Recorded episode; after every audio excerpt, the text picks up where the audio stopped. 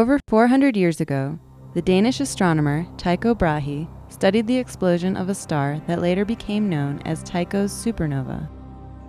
A look at Tycho in X rays by NASA's Chandra X ray Observatory shows that the supernova remnant contains an expanding bubble of superheated debris which sits within an even more rapidly moving shell of extremely high energy electrons.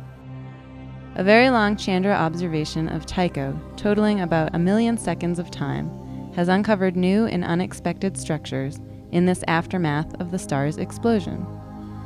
A series of stripes in the remnant provides novel evidence for particles that have been accelerated to extremely high energies.